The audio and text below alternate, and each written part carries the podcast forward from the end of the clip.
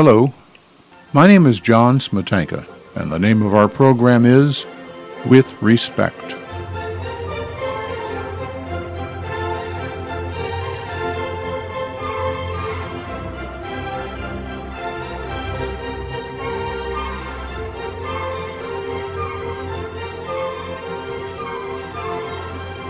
Today's guest on With Respect is Ron Grossman, who has been a guest on our show before.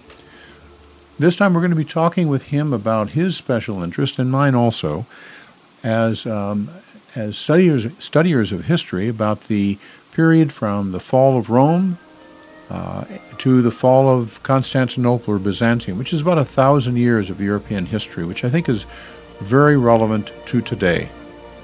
Uh, Ron is a columnist with the uh, Chicago Tribune, and a writer in his own uh, right. This is John Smetanka, and we'll be right back.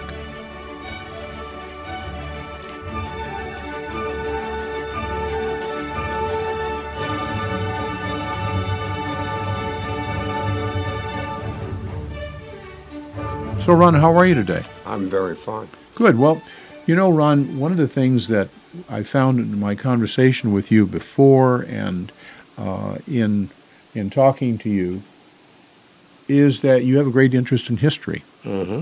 Uh, and you're a columnist for the Chicago Tribune. You write. How often do you write your historical columns? Uh, uh, uh pretty much, oh, say two or three a month. Mm-hmm. Well, let's talk about history. Why are you so interested in history? You know, I'm Jewish. Okay. For, for the radio audience, I'm right. Jewish. The television audience wouldn't te- detect either. Go ahead. Uh, and the Judeo Christian religions and Islam tell a story in historical terms. Eastern religions like Buddhism or Confucianism, they tell a story in psychological terms, what goes on inside your mind. The uh, Western religions tell you this happened, then this happened, then this happened, and then they forecast that at the end of it, there'll be an even better existence for all of you. Mm-hmm. So, having been sent to Hebrew school from first grade till a little after my bar mitzvah, after 13, that idea was deeply implanted in my head. Just if people want to see this, take out a copy of the Bible, look at the Old Testament, especially in the earlier chapters of Genesis. Look how many begin and. That means there was a before, this is happening, and then mm-hmm. the next one on says, and that too. That that's the way that we think. Mm-hmm. Mm. Well, we, th- we think in terms of uh, one event follows another, but yeah. there's there's a relationship oh, between the two. You bet. And uh, however you uh, you you define what happens or the value of what happens, still it's this concept of continuum. Right continuation. And, and tied with that is, again, a, a Western idea of progress. Mm-hmm. The ancients didn't have it. The ancients' idea of history was that it went circular, like that. Mm-hmm. And all things kind of revolve, some good, some bad, and then the cycle starts again. Uh, from the Bible, we get the idea that history begins here, and then it goes up and up. It might be slow, but it goes up and there's a better world coming. Mm-hmm. That's, that's, that idea of progress is pretty uniquely Western. There's zigs and zags yes. in the in the life of the world, and I would say, through my experience uh, in in life and law, and also doing this radio show uh, for 12 years or so, the there is in everybody's life zigs and zags. Yep. You don't just go in a straight line. Yep. I've, I've told people before that I think on this show I've had five people out of 300, 400, 500 people that I've done uh, shows with that started at age six and they went on a straight line directly to what uh, they ended up doing at mm-hmm. 30, 40, 60, 100. Mm-hmm. And so uh, it, it is the zigzags which make us interesting. Right. It, it, because it's, it's interesting to track how you can get someplace. Mm-hmm. Mm-hmm. the same thing is true of history. Yeah, it sure is. Uh, that was the, uh, the uh, theologian St. Augustine's contribution. He was the first to lay out the story of Christianity in a historical fashion, hmm in, in a sense. And he had a, a pupil by the name of Osiris, not Osiris, uh, O, o something, hmm uh, who made it explicit. He said, first came them, then came them, then came them, and here's where we are, and hopefully we're going there. hmm One of the one of his books, one of his famous books, The City of God, Right. um, started off with, I think, a powerful ex- uh, paragraph or two um, about the fall of Rome. And it, they were talked about the fire, and, and this was like the end of the world. Yes, right. Yes. Um, that Rome had been invaded by barbarians and had burned and torched at least part of the place. And for him, this was such a shock to that Roman world, which had existed for Thousand seven- years. thousand years at Yeah. that point. yeah. And uh, but it was such a shock that he saw this as a uh, a wake up call. Mm-hmm. This is a new world now. Mm-hmm. And so he talked about the old Rome and the new Jerusalem. Right. Now- A- And um, he and Jerome, St. Jerome too, were deeply affected by that. Because, again, for the uh, ideas of the Greeks and the Romans, Rome could go bad, go good, but it'd come around again. The idea of extinction was sort of unknown to them. Mm-hmm. It's interesting that Rome fell in different stages. The people of the Western Empire, what's now France, couldn't accept it. So they fought for the survival of the Roman Empire when the, long after the people of Rome itself didn't give a darn. Mm-hmm.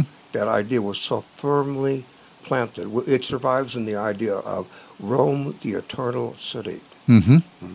Well, in- and and talking about that, you, uh, one of my f- uh, fascinations has been um, Arthurian legends, King Mhm. Arthur, Mm-hmm. and if you go back to the original writings, uh, William of Malmesbury, and I can't remember who the other fellow is, who wrote about this Arthurian time. Um, this is back in the oh, nine hundreds, a thousand in that period, and when they talked about it, they talked about this this halcyon, this golden age when Mhm. Arthur was the king, Yep.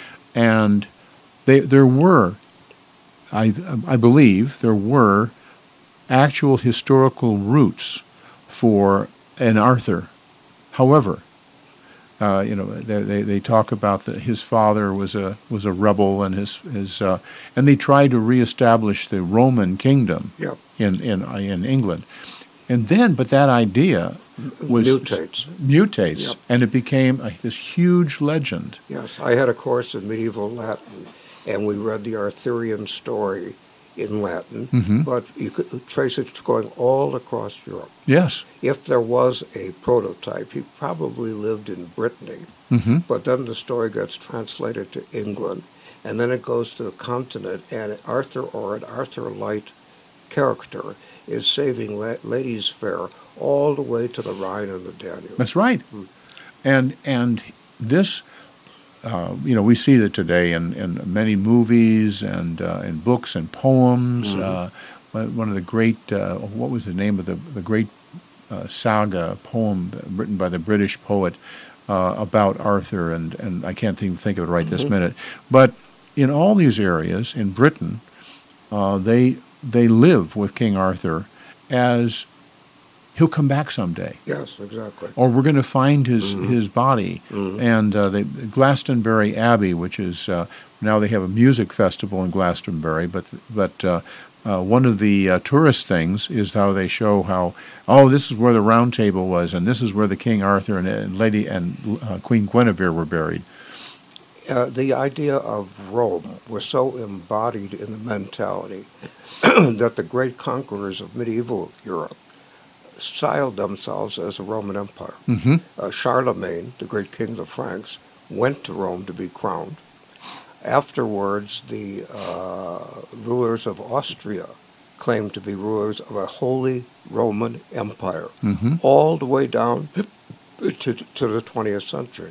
Uh, Voltaire said kind of snidely, it was neither holy nor Roman nor yet an empire, but it was in the minds of those folks. But th- again, if, if we talk about it right now. We're in the 21st century. Mhm. And we're talking about a concept, an idea of Rome, which was a reality in the minds of the people who lived there, whether it was Gaul, France, or Spain, Hispania, or even even um, oh, certainly Italy, but Romania, Yes. um, um, the, the the Balkans. All of these places were part of that empire. It was the largest empire Yeah, in the world was. at the time. You know, that's not the only thing that survives from that age in our practice and in our thinking. You are a lawyer, sir. hmm Uh, Did you ever have to take a client to the grand jury? Oh yes. Did you walk into the room with him? Well, no, because I Yeah, was the prosecutor. Oh, okay. Uh, yeah, yeah, so you were in the room, I was in the room, but, but the guy's lawyer wasn't. that's right. That's because of the system that was invented by William the Conqueror.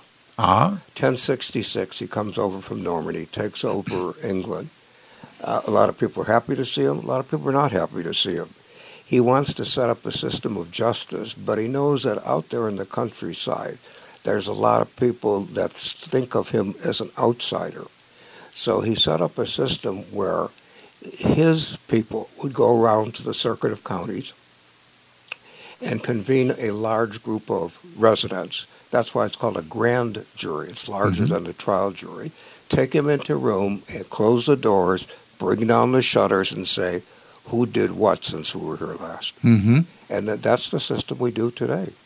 It is, and it's that's interesting that you raise that particular um, phenomenon. We also have, besides the grand jury, what we call the petty jury, Oh, yeah, sure. or the trial jury. Yeah. But both of those words are French. Yes, of course. Petty, small, Yeah. grand, large, Mm-hmm. and the the uh, concept of having those citizens, and I, uh, I, I luckily my memory is not such that I can remember a lot of the cases that I took in front of a grand jury, but I can tell you this: when you went in front of this citizens' grand jury, and you would present a witness, and you would turn to the foreman of the jury after you're finished asking questions of this witness, and you say, uh, "Mr. or Miss Foreman, would you?" Do you have any questions, or do the members of the jury have questions? One of the fascinating things and revelations to me was they did. Yes, of course. And their questions were much different than the ones I would Right. ask. Yep. They're much more down to earth, more practical, and it was a road sign, series of road signs as to what I could expect if this case went to trial, and how the the jury was going to react. The, the, the trial jury was going Mhm. to react. Mhm. But that uh, that's an interesting vignette. they were practicing uh, what we call democracy.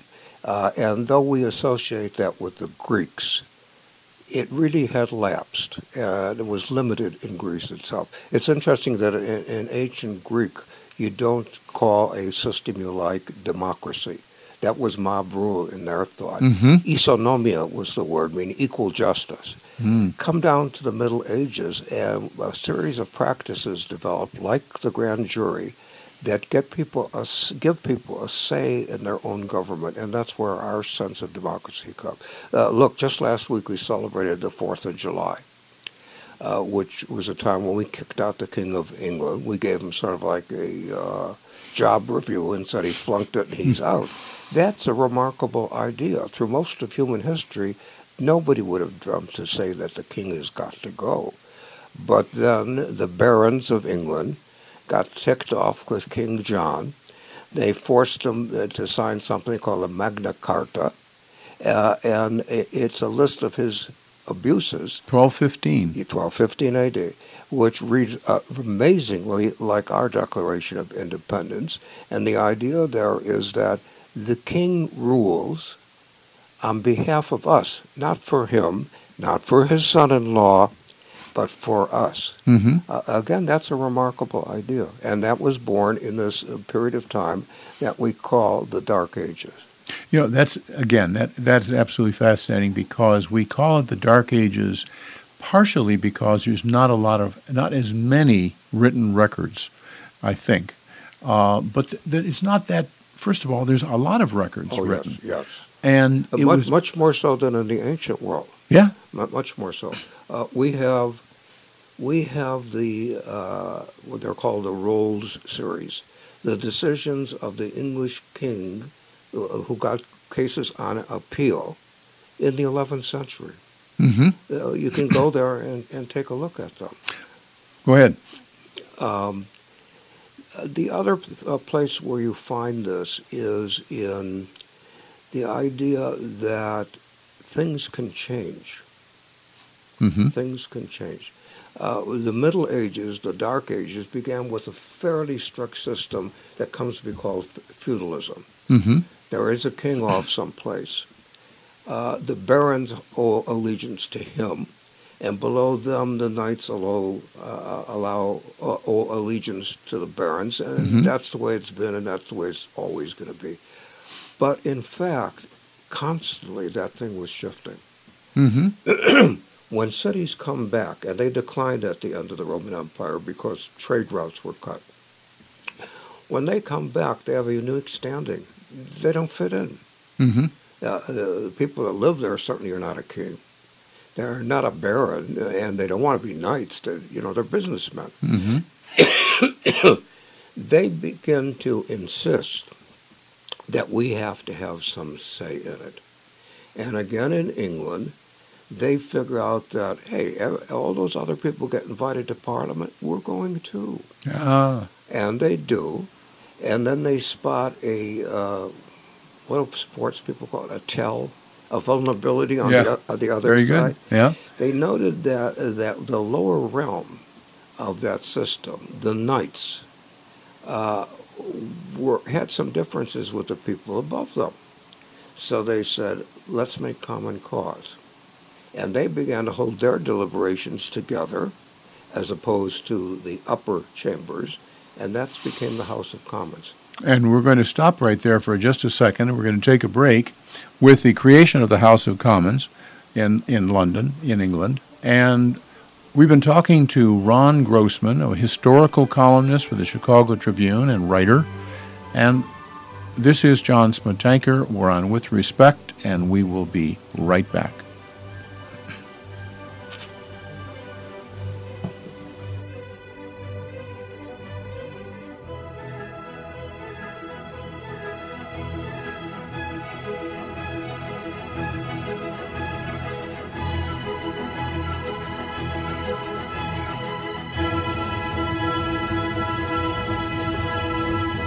We're now back on With Respect with Ron Grossman, historical columnist for the Chicago Tribune, and a writer and, and uh, an avid historian, and a person with who's actually taken history and um, looks at it in the big picture, the 30,000 uh, foot uh, uh, view. So, Ron, when we broke, we were talking about the way that uh, the Magna Carta, 1266, uh, pardon me, uh, 1215, which was really a, a charter, a, an agreement to prevent a rebellion uh, between the king and his barons. Right. And they wrote this great thing called the Magna Carta, the Great Charter of Rights. Uh, and but They Uh, extended it to everybody. eventually, Yeah, but if you look at the document, it doesn't say this is just for the muggity mugs. It talks in very general terms. but when they were, um, I'm going to I'm going to slightly disagree with you. When they, uh, when it first started off, it was something to pacify the, the oh, barons. yes, clearly. clearly. And the concepts, however, yeah, were the ones that developed into. Exactly.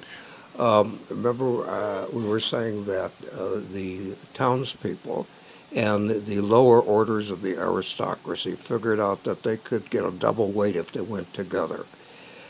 One of the things they decided that is, what's the best way to hold a king to good government?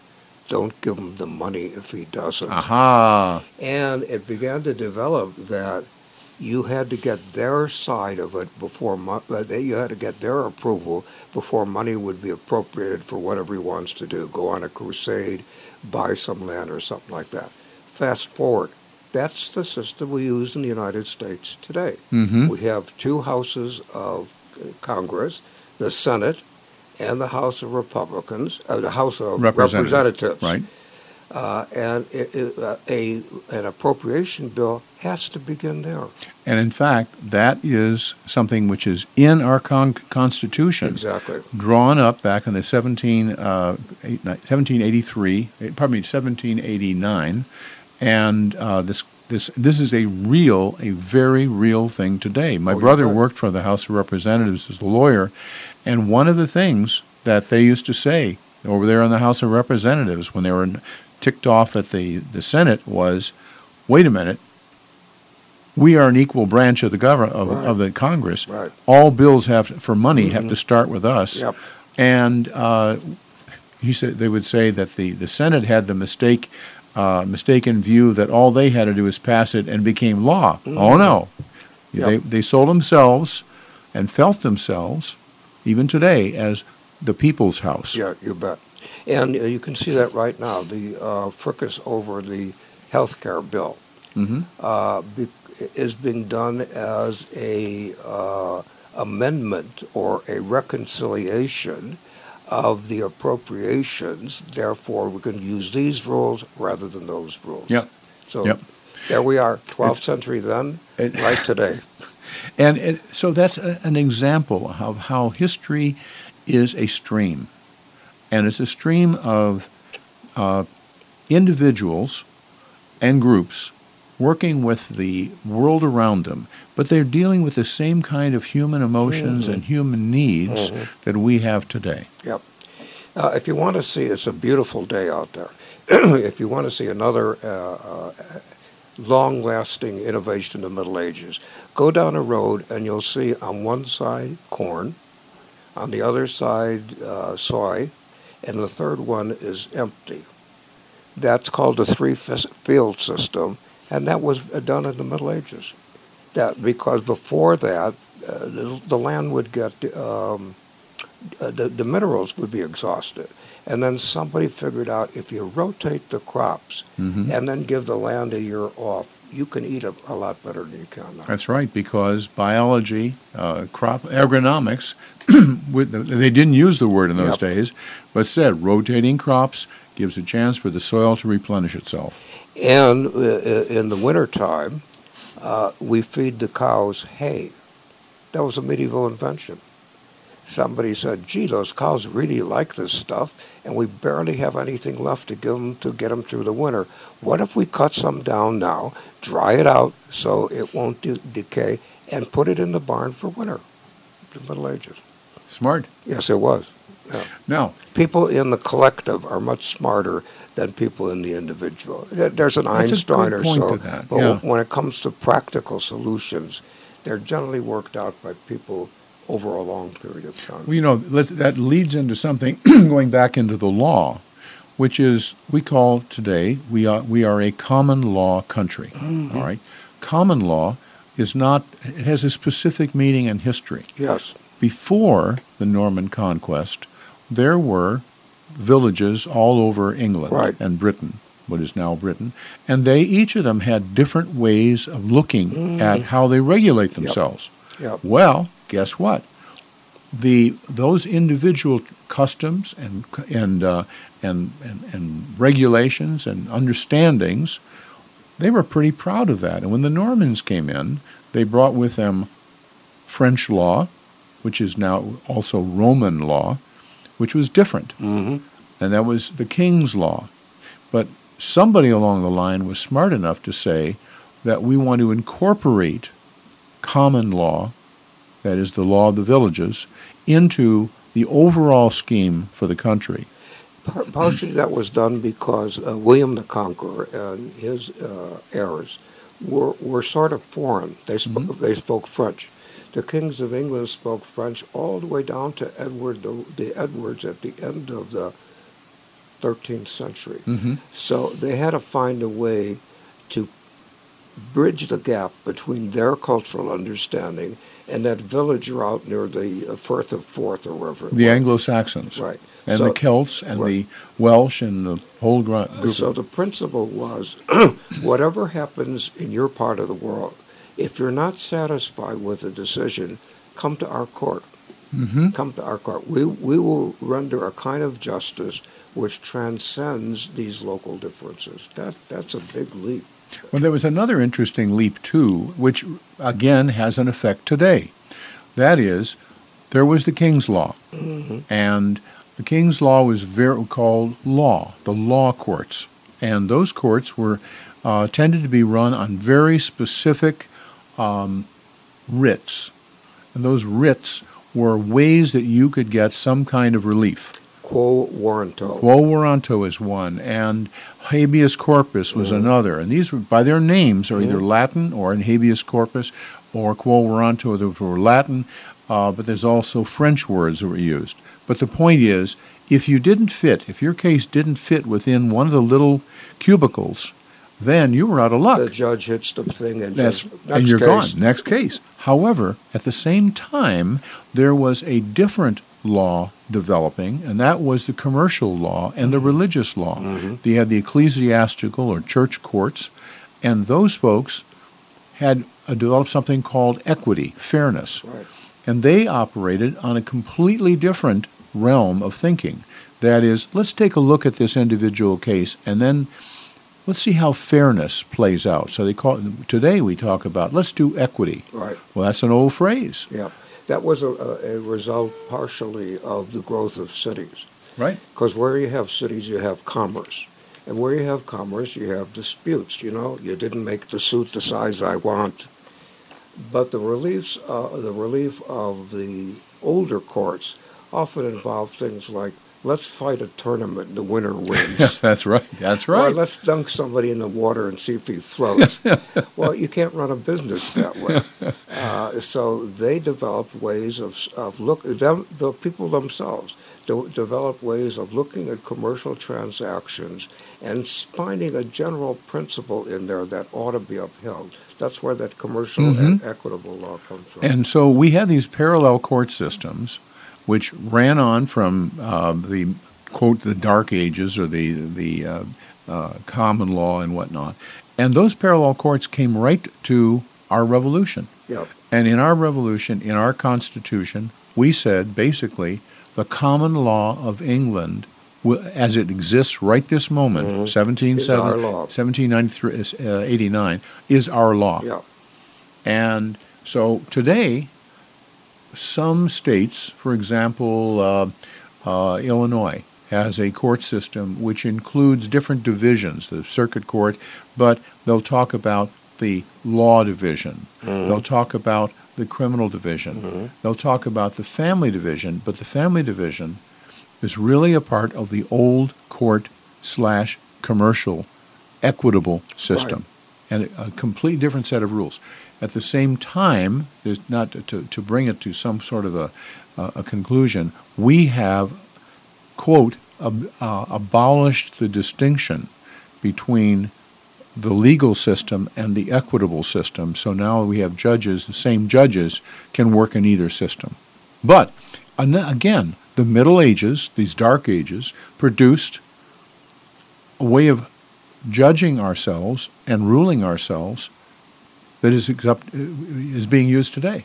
Let me speak as a big city boy. I don't know how it works out here, but but in Cook County, uh, you have chancellery and you have the other parts. Mhm. Chancellery hears the qu- cases in equity, which Mhm. are generally things that you can't find a monetary solution to. That's right. That's exactly right. And I don't know how they do it, but Well- whoever is the chief judge. Make sure that the smarter ones go there because it's easy to follow a formula and look up the price for it. But to figure out what's right and wrong, We are, I teach in Europe. I teach American law to Czech and Slovak lawyers. Oh. I've been doing it since 2001. they have a completely different system. Uh, they and they don't completely understand, though they study it. They don't completely understand our common law system.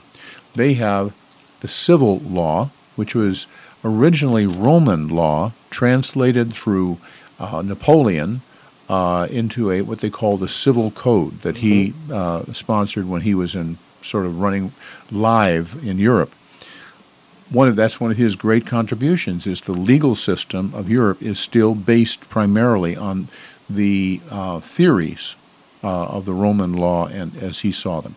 But at any rate, um, in coming to, to an understanding um, of the differences in the system, that is how I end up going over, and uh, other professors go over and uh, talk and explain how American and British common law work in reality. And but here's what I found: surprisingly enough, the European system is very gradually adopting some things from the common law system. Mm. And the common law American system are gradually picking up some of the attributes of the civil code. Now they're not they're still rad- pretty different. Um, and you still have to have an education for both. But it is there are certain things which are changing and it's interesting to watch. If you want to see where that education comes and have a good meal, go to the city of Bologna, Italy. Mhm. Uh, the food is fabulous. All right, that no, that's a right there. I'm interested. Uh, and it was the first, what we would call now a university, to study law in an organized fashion. The, at the end of the Roman Empire, the, the Roman laws had, the Roman law was codified. The greatest of the codes is known as the Code Justinian. Mm-hmm. But it's a book. And the people of Bologna figured out between that book and what's going to actually happen down the street when this guy gets into an argument with that guy, there's a reasoning process. And so they taught that book to students in an organized fashion and made comment on it. That's how we write legal briefs, briefs today. And when did, when did that university begin to do that? Uh, if memory serves me correctly, in the 1200s. There you go. In the 1200s. We're going to take a break right now. We're talking to Ron Grossman, uh, who is a historical columnist for the Chicago Tribune and a writer in his own, uh, aside from that. But um, we are talking about an area which uh, is, is absolutely fascinating and very relevant to today, uh, called the Middle Ages. This is John Smetanka, everyone, with respect, and we will be right back.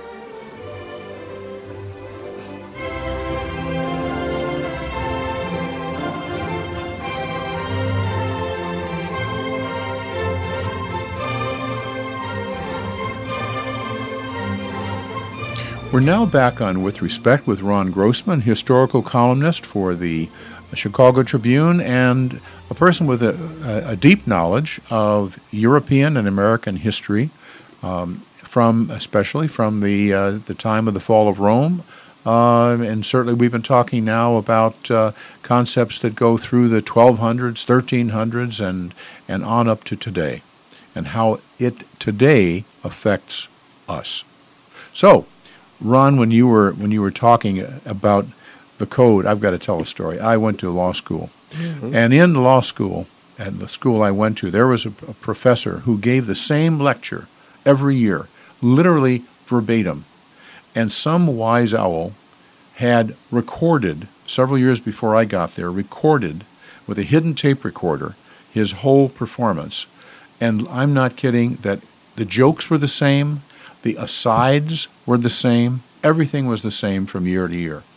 At one point, uh, he wanted to show the um, fallibility of the American educational system. And what he said was, you know, one of the things we don't appreciate is the Latin language. And, you know, how many people here, for example, have actually studied Latin? Well, this is 102 people in law school, so about 50% had had some sort of Latin. So they raise their hand. And he says, Well, how many have had two years of Latin? And the, the hands start to dribble down. Three years, four years, five years. He gets to five years, and nobody's hand is up except mine because I had tw- uh, 10 years. So I've got my hand up. Uh, he's now he's getting nervous because no one has done this to him before. so he said he looked at me and he just panicked. He said nine, ten, eleven, and I dropped my hand. He says, "Well, well, well, well." Uh, uh, with that great education, you should have no difficulty translating the following. Now, I didn't have the benefit of the tape recorded session to find out what it was he was going to give me. But what he said was this He said, Well, translate this for us from Justinian's code. And I thought, okay, fine. So he started with something that I understood, like uh, Aves uh, sunt, and then it, this long line of words that I had not the slightest idea what they were, except one word, which pol- which was polumba, which means dove, Mhm. and then at the end the word sunt means they are. There.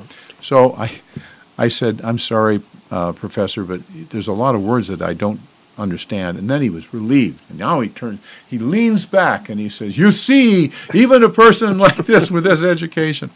I later found out, he's, well, I'm going to translate this for you. And he read it, what it was, the, this interesting man, I'm going to use some other adjectives, um, was he was reading a section from Justinian's Code which simply listed all the different kinds of birds. Oh, You know, there was robins, there were eagles, there was some, you know, doves and everything. The whole thing was words, but identifying birds, and then they are, and that was it. Latin is usually uh, said to be a dead language, and we think that it went out with the end of the Roman Empire. No. No. In the uh, early modern period, the kings of Austria built a multinational uh, empire uh, extending through uh, Austria, Hungary, and down into the Balkans. Well, comes the 19th century, and it's fashionable to give citizens representation in some kind of diet. When they got there, everybody said, No, I want to speak Hungarian. No, I want to speak Slovak. They made Latin the language of their parliamentary debates Ah. because at the time, still, most educated people spoke it, and nobody could claim that it was mine. It was university, universal. So, as far as I remember, it stays down to the end of that empire.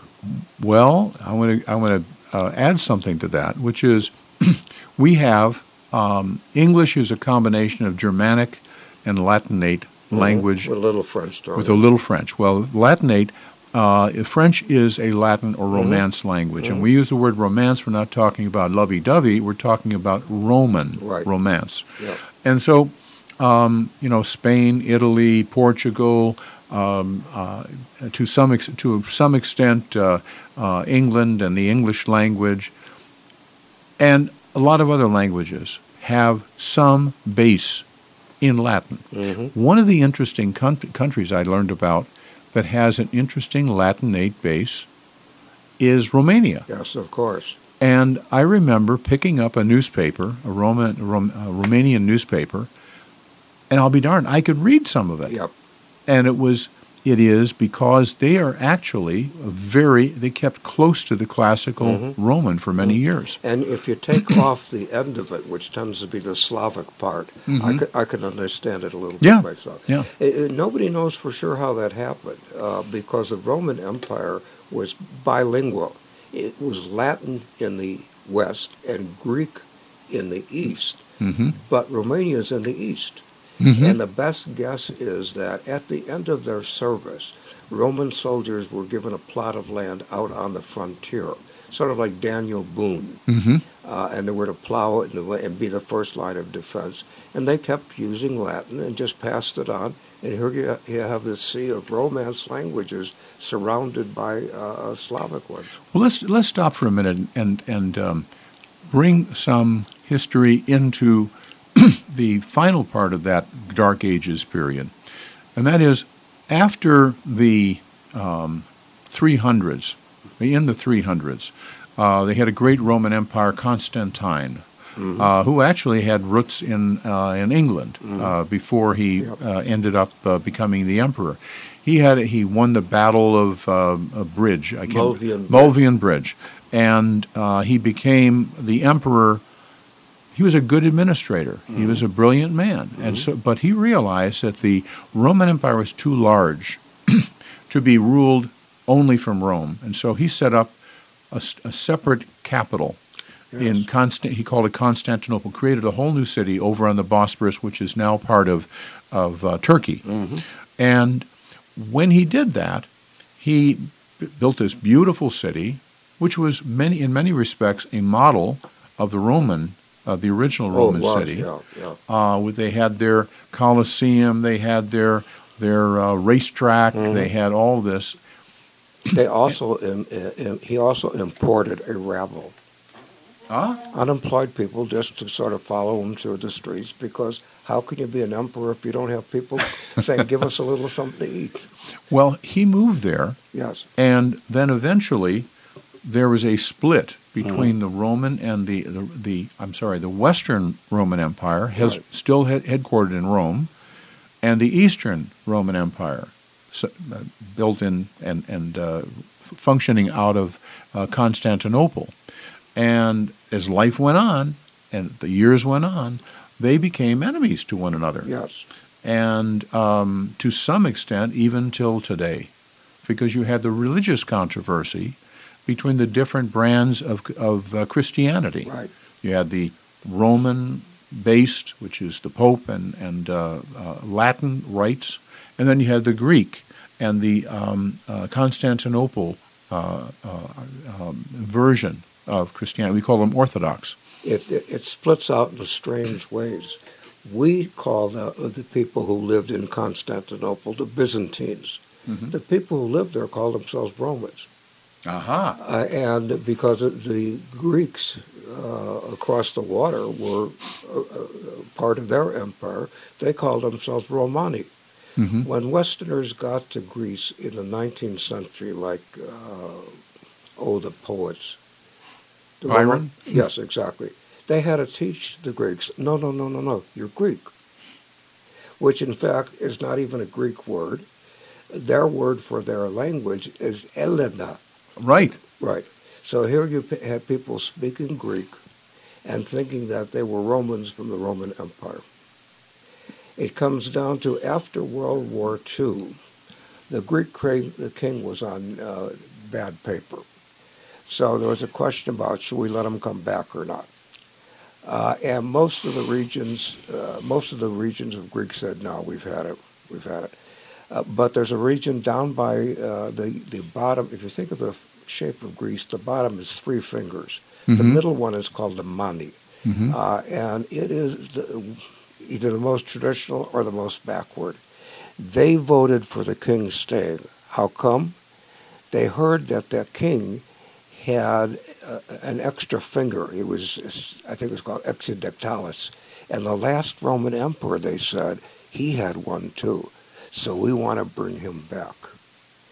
So this is this shows how cultures last for so long. They do, and and they they they live in the the subconscious of the minds of people who listen to their stories from from father to son, from Yeah. mother to daughter, Yeah. uh, for centuries. Yep. And one of the areas we've talked about so far is how this Roman Empire, which ran much of the Western world Mhm. uh, for almost 2,000 years, if you take from 700 to um, when they uh, they became uh, Romulus and Remus uh, uh, Mhm. started it, uh, to the time of the fall of Rome, which is about 370, 400, and then the fall of the eastern part of the Roman Empire uh, was in 1450, 53. 53. So that's about 2,100 years. Mhm. It's an amazing, Mhm. amazing um, uh, track record, if you will. Yep. But you know, the thing is that with all the connections, we've talked about law, we've talked about language, we've talked about culture, we've talked about many different things that we carry forward in our history from that period of time. But there's another thing which um, happened in North Africa and, and the Arabian Peninsula, which is the rise of Islam Islam. and the Prophet Muhammad, and how the Prophet Muhammad and his um, supporters uh, basically took over much of North Africa, saw the, the Arabian Peninsula, and marched on up into Asia Minor and took over eventually, Spain. and, and all, but also it came into um, uh, Eastern Persia, Po- yeah, and um, so you've got this this ma- this very potent movement, which is partially religious and partially uh, uh, military, which is frankly what we had in, in Europe with Christianity, partly religious, partly military, Mhm. and you got two uh, systems of belief and power Looking at each other. looking at each other. Yeah. and both learning from each other and fighting each other. Uh, first, uh, part of the reason that uh, Muhammad's conquests and his successors were so, e- so easily done is that in the West you had a unifying f- form of Christianity with the Pope. In the East, you did have uh, the Patriarch of Constantinople, but he was more like uh, first among equals. So there were other bishops who weren't going to, so to speak, bow down to him. And theological dispute was much more varied than in the East, than in the West, I'm sorry. When you have somebody saying, no, no, no, no, this is the way I see it, and somebody else says, no, no, no, this is the way I see it, somebody wins and somebody loses. Mm-hmm. So you had a, a number of Eastern Christian sects that each thought that their idea was correct and that the official church was not respecting it. So when Muhammad's people came through there, they had no particular loyalty to the man in, in Constantinople. Mm-hmm. And um, so essentially, you had two prongs going around the Mediterranean. Right. You had the conquest uh, of what is now Turkey Mm-hmm. on up into Istanbul, Mhm. probably Constantinople, which became, um, when the Turks took it over, um, uh, Istanbul or Istanbul. Yes, you're going to change me. No, no, I'm going to uh, footnote. Look, I was a professor for years. I can't resist footnotes. First, Istanbul uh, is, is Greek. What it means is stain polis, in stain polis, to the city. In the Middle Ages, Constantinople was so much more a city than any place else that you didn't have to say, "I'm going to go." To, I'm going to the city. That's interesting. Yeah. I, now you you've educated me.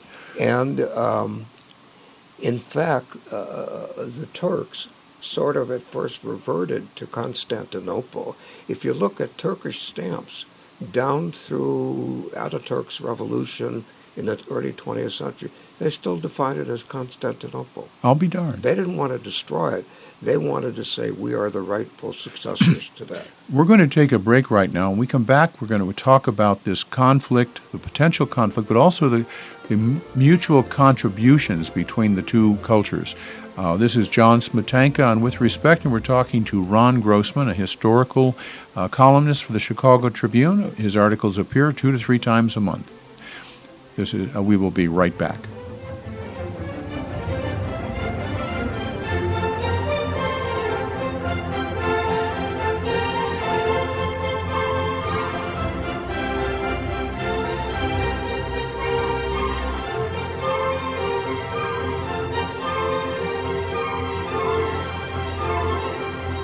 We're now back on With Respect with Ron Grossman, uh, a historian of fascinating depth, and we're talking about the period from the end of the Roman Empire in Rome, around 400, on up to uh, the uh, the conquest by the Turks of Constantinople in 1453.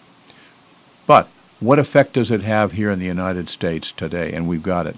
We've got it today. All right. Ron, I want to toss out with something mm-hmm. to you. I was I studied um, Thomistic philosophy. Mm-hmm. Un- Unfortunately, I had, to learn it in, in Latin sometimes, which was an interesting proposition. However, one of, there, one of the great Thomistic philosophers and theologians was Thomas Aquinas, mm-hmm. who lived in the 13th century Right. and much of what they still call it today, Thomistic philosophy, and that is a great foundation for uh, the Roman Catholic uh, philosophical base. But in his writings, you see, when he quotes people as authorities, he will talk about not only Aristotle and Plato, but Avicenna and Averroes. And these were Arab philosophers who preserved, after the loss of great libraries in, in Europe, they preserved the works of Aristotle. In, in fact, uh, the, the generation before him Their contribution was to go out and find those uh, Arabic translations and Arabic interpretations and bring them back and, and renew the study of it again. Incidentally, uh, I went to the University of Chicago uh, in the days of uh, Robert Maynard Hutchins, Hutchins, yeah. and the ruling philosophy was Thomistic. Uh huh. Somebody once said that uh, the University of Chicago teaches Thomistic philosophy to Jewish Marxists. All right. Um, Uh, the one thing, one interesting thing is that um, the hostilities and the borrowings were intertwined. For example, during the 12th century, beginning in 1096, Western knights went out to uh, the east to wrestle back the Holy Land from, as they would say, the infidels. Right. Once they got there, they found some interesting things like the food tastes really good. really, right. really good. And the reason was that the spice routes had been cut off across the Mediterranean, but they still existed there. So they sent back with them, so to speak, a taste for better food. That's why when you go to Bologna, the bolognese sauce is wonderful. Mm, They also found that people there, especially if you were of noble rank, dressed these wonderful silks and things like this. They didn't want to be running around in shabby clothes anymore. That's where style comes from. hmm Uh, and they did it so successfully that the crusading orders were perpetually being denounced as they've gone native. They're no longer really Christian Good point. but they softened that softened the life of Western Europe palpably, Mhm. palpably.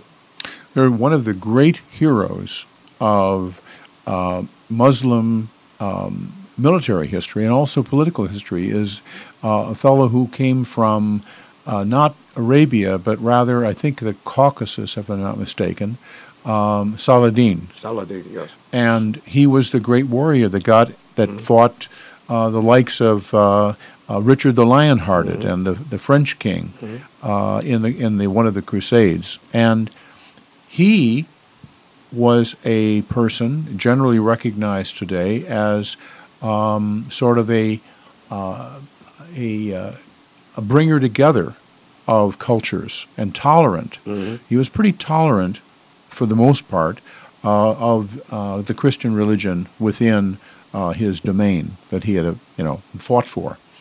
But That goes back to the foundation of the faith. Um, Islam began with the idea that you don't have, and conquered with the idea that you don't have to convert the people, nor do they have to convert. Their faith can remain as long as it recognizes a monotheistic deity. hmm, Uh, so uh, Christians, Jews, and Zoro- Zoroastrians, the religion of ancient Persia, were tolerated.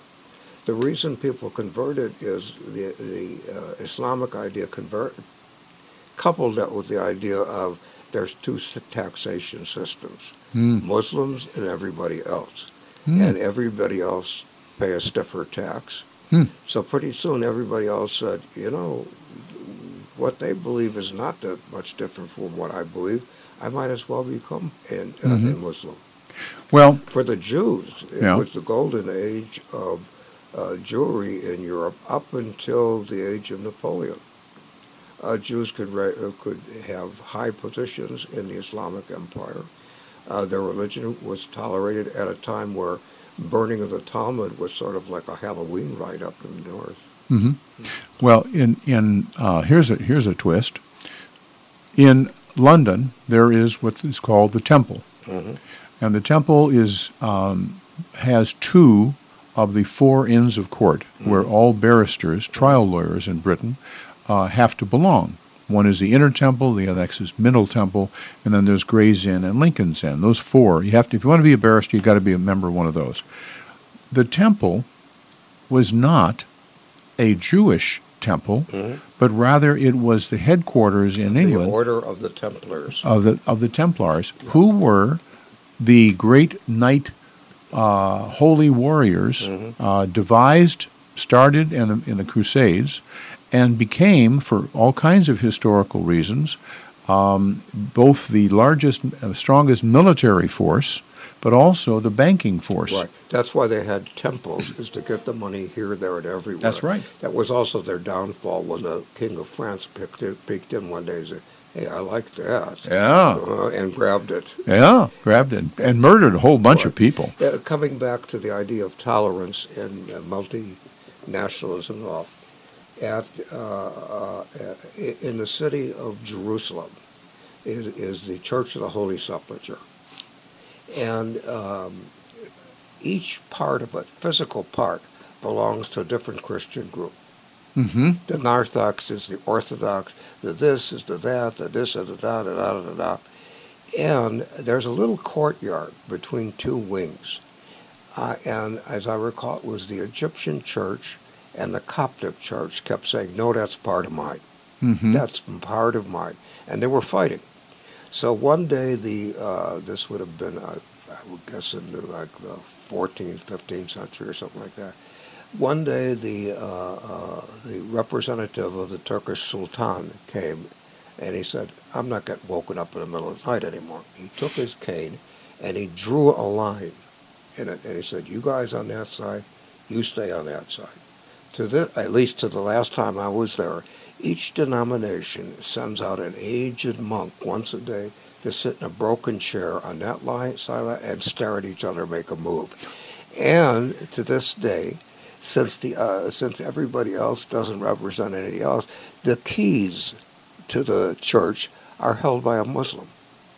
I'll be darned. Ch- They're held by a Muslim. That, that's a very big office. Well, we could go on in talking about the history from the Crusades on through. Um, in that period of time, about uh, fights between the uh, uh, the Christians in Europe and the Muslims in uh, Arabia and North Africa, um, which which went on, and I mean there were serious fights. The, uh, the uh, Turks or the uh, uh, Muslims uh, conquered uh, most of Spain, and then they were driven out in uh, in 1470 or something like that. Yeah, about the same year that uh, uh, Columbus set sail. Yes, Yeah. and um, and then on the other side, the um, Muslims came in coming from the north, probably from the south, uh, through Istanbul, Constantinople. Um, they were stopped finally at the Battle of uh, Vienna, Mhm. uh, saved by, I will tell you, a Pole, Yes. General uh, King John Sobieski. Right. But at any rate, I want to. I hope that in our discussion that we have had the ability to wake people up to this wide range of the life of the people in Europe and, and, and Africa, North Africa, and, and, and, and Arabia that has affected our world today You bet. we have the conflict between the religions. We have the conflict between um, different philosophical ways of looking at things. We have economic problems. We have uh, how the Middle East was created, the various countries created by the British and the French. And that's all affecting us today. You know where Jordan comes from? We said earlier that the, just before World War II, the British and French split up the whole thing. Right. After the war was over, they had the British had promised too many sheiks from Arabia, and so one guy started off going for Damascus, which had been promised to the French, Right. and they ran in to, to tell Winston Churchill about that. He was at the hotel in uh, uh, the Great Hotel in Jerusalem, and he said, "That's no problem. Bring me a map." And they brought him a map, and he drew lines on it. Look at it now. Jordan has the straightest borders of any country, and said, "Tell him to stay there. That's his kingdom." And they said, "Well, what will we call it?" And they said, "Tell him it's called Transjordan. It's the other side of Jordan." The Jordan River. Yeah. All right. Ron, this Yeah. has been a load of fun. I enjoyed talking to you, and I hope our, as I say, our listeners get a, an appreciation of the depth, the interest, the life, and the importance of the period from 450 until today. You bet. The name of our program is With Respect. We're on every Wednesday and third, pardon me, on every Sunday and Thursday. And remember our mantra, if you show respect to other people, they will show respect to you.